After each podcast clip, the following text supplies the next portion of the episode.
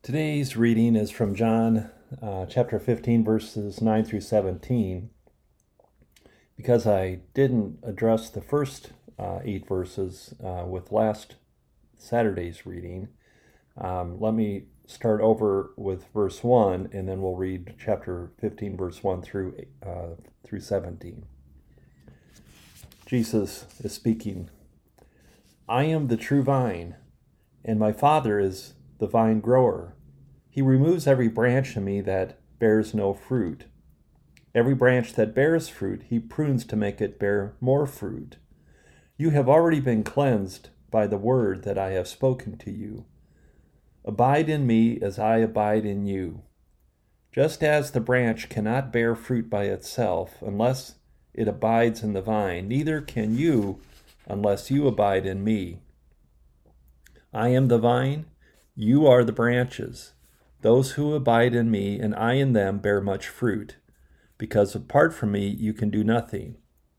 Whoever does not abide in me is thrown away like a branch and withers. Such branches are gathered, thrown into the fire, and burned. If you abide in me, and my words abide in you, ask for whatever you wish, and it will be done for you. My Father is glorified by this, that you bear much fruit and become my disciples. As the Father has loved me, so I have loved you. Abide in my love. If you keep my commandments, you will abide in my love, just as I have kept my Father's commandments and abide in his love. I have said these things to you so that my joy may be in you and that your joy may be complete. This is my commandment, that you love one another as I have loved you. No one has greater love than this than to lay down one's life for one's friends. You are my friends if you do what I command you. I do not call you servants any longer, because the servant does not know what the master is doing. But I have called you friends, because I have made known to you everything that I have heard from the Father.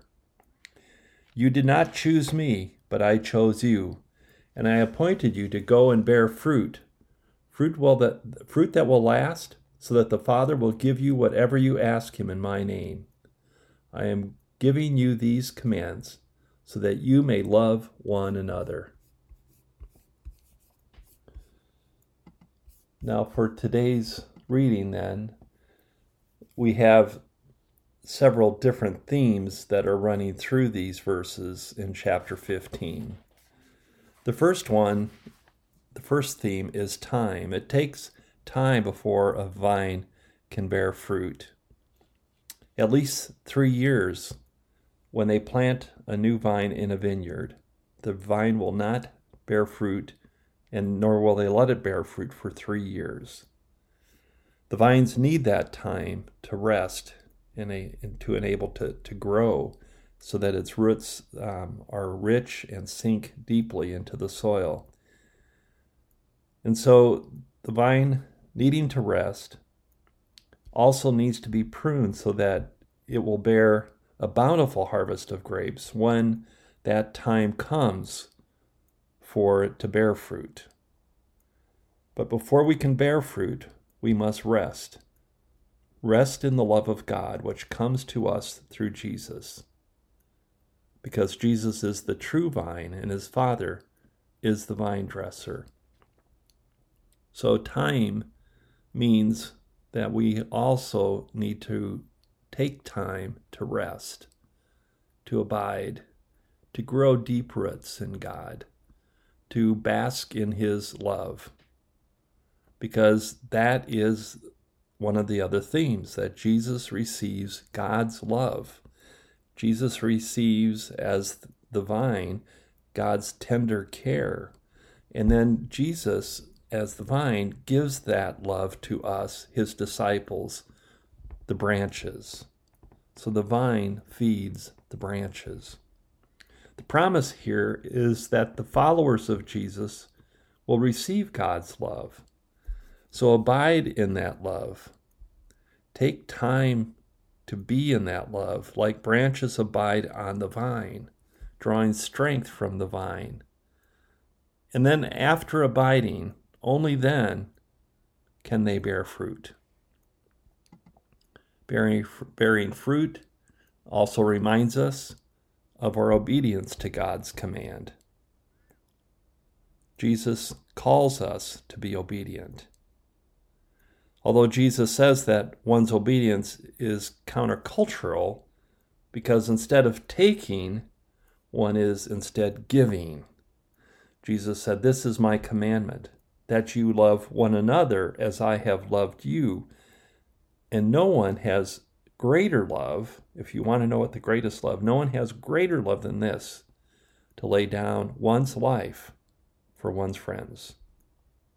Verses 12 and 13. Judgment is another theme in this reading of the text.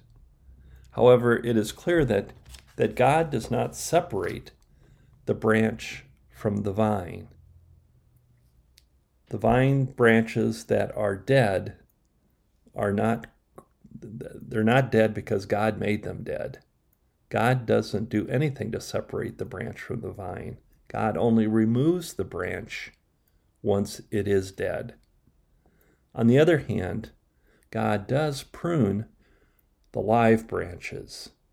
And to prune a branch means to cleanse it. This is how sin is removed by cleansing. He, the Father, removes every branch in me that bears no fruit, and every branch that bears fruit he prunes to make it bear even more fruit. Verses 2 and 3. What this tells us is that sin, unbelief, remains an issue, even for those who belong to Jesus. God cleanses us by confronting this sin. And by confronting this sin, He does it with His Word, the living Word, the Holy Spirit that comes through the Word of God, which speaks to us. Jesus does not condemn His followers for their sin, He cleanses them from their sin. He confronts the sin and removes it.